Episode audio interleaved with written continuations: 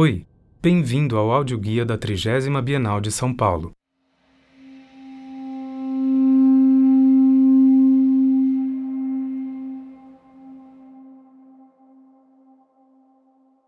Muitos são os mitos fundadores das artes visuais. O escudo de Aquiles, aquela superfície nela que se figurava todo um mundo de narrações. O escudo de Perseu, assassino da Medusa, com o só reflexo mortal de sua imagem. Ou a superfície da água nela que Narciso se contempla. Em todos estes mitos, a imagem se relaciona com a linguagem. A imagem se faz fonte da linguagem, ou consequência da linguagem. Na origem era a imagem com o verbo, era o verbo com a imagem. Um dos trabalhos do arte, desde sempre, foi esta alquimia entre palavras e imagens. Este precário equilíbrio, nunca achado, sempre desafiante, entre as palavras e as coisas. A arte contemporânea, notavelmente desde que as artes conceptuais desmontaram as certezas modernas em uma arte autossuficiente e autônoma, tem feito deste problema da linguagem e da imagem um de seus centros fundamentais. A partir deste ponto, o segundo andar da trigésima Bienal se consagra também a artistas que centram suas obras nessas preocupações.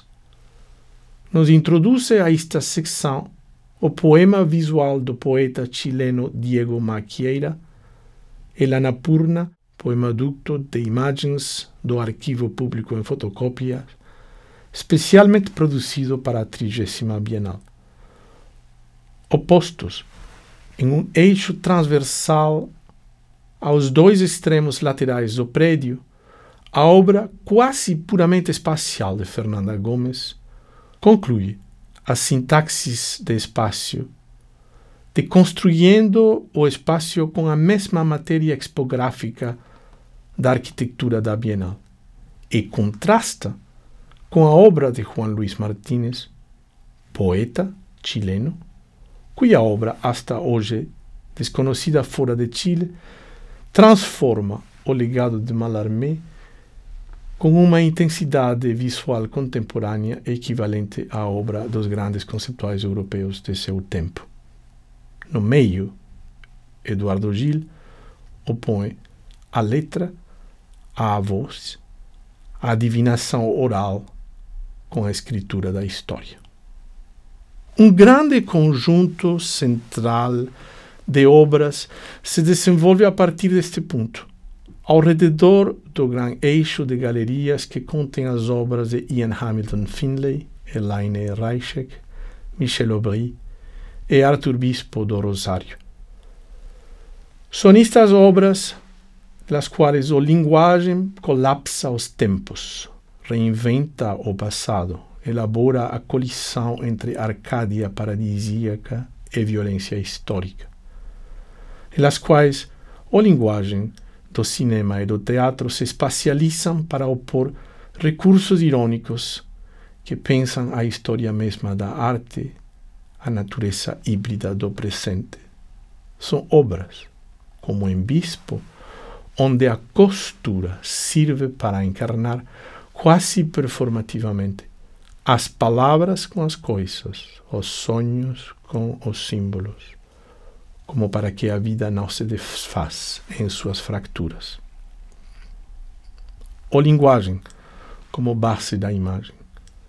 A imagem como potência linguística alimentam as obras de Erika Baum em forma de arquivos encontrados e poesia fotográfica, e de Odires Melasso, imagens encontradas e textos desconstruídos como labirintos de leitura impossível. Morris, por sua parte, utiliza a linguagem encontrado na imprensa marrom de México para se referir à violência e à morte Entanto, enquanto Franz Mom nos propõe su moratório como uma tumba da linguagem, lugar onde a mortalidade se diz em frases repetidas e superpostas até a saturação absoluta. Finalmente, como fazer da natureza, nosso elemento mais discreto e kitsch, uma rosa desfolhada, suas pétalas arquivadas, classificadas, desenhadas, transferidas em outros materiais, uma linguagem capaz de nos falar mudamente da morte e da fragilidade da existência. Roberto Obregon transforma a serialidade conceptual em esta linguagem da existência ferida.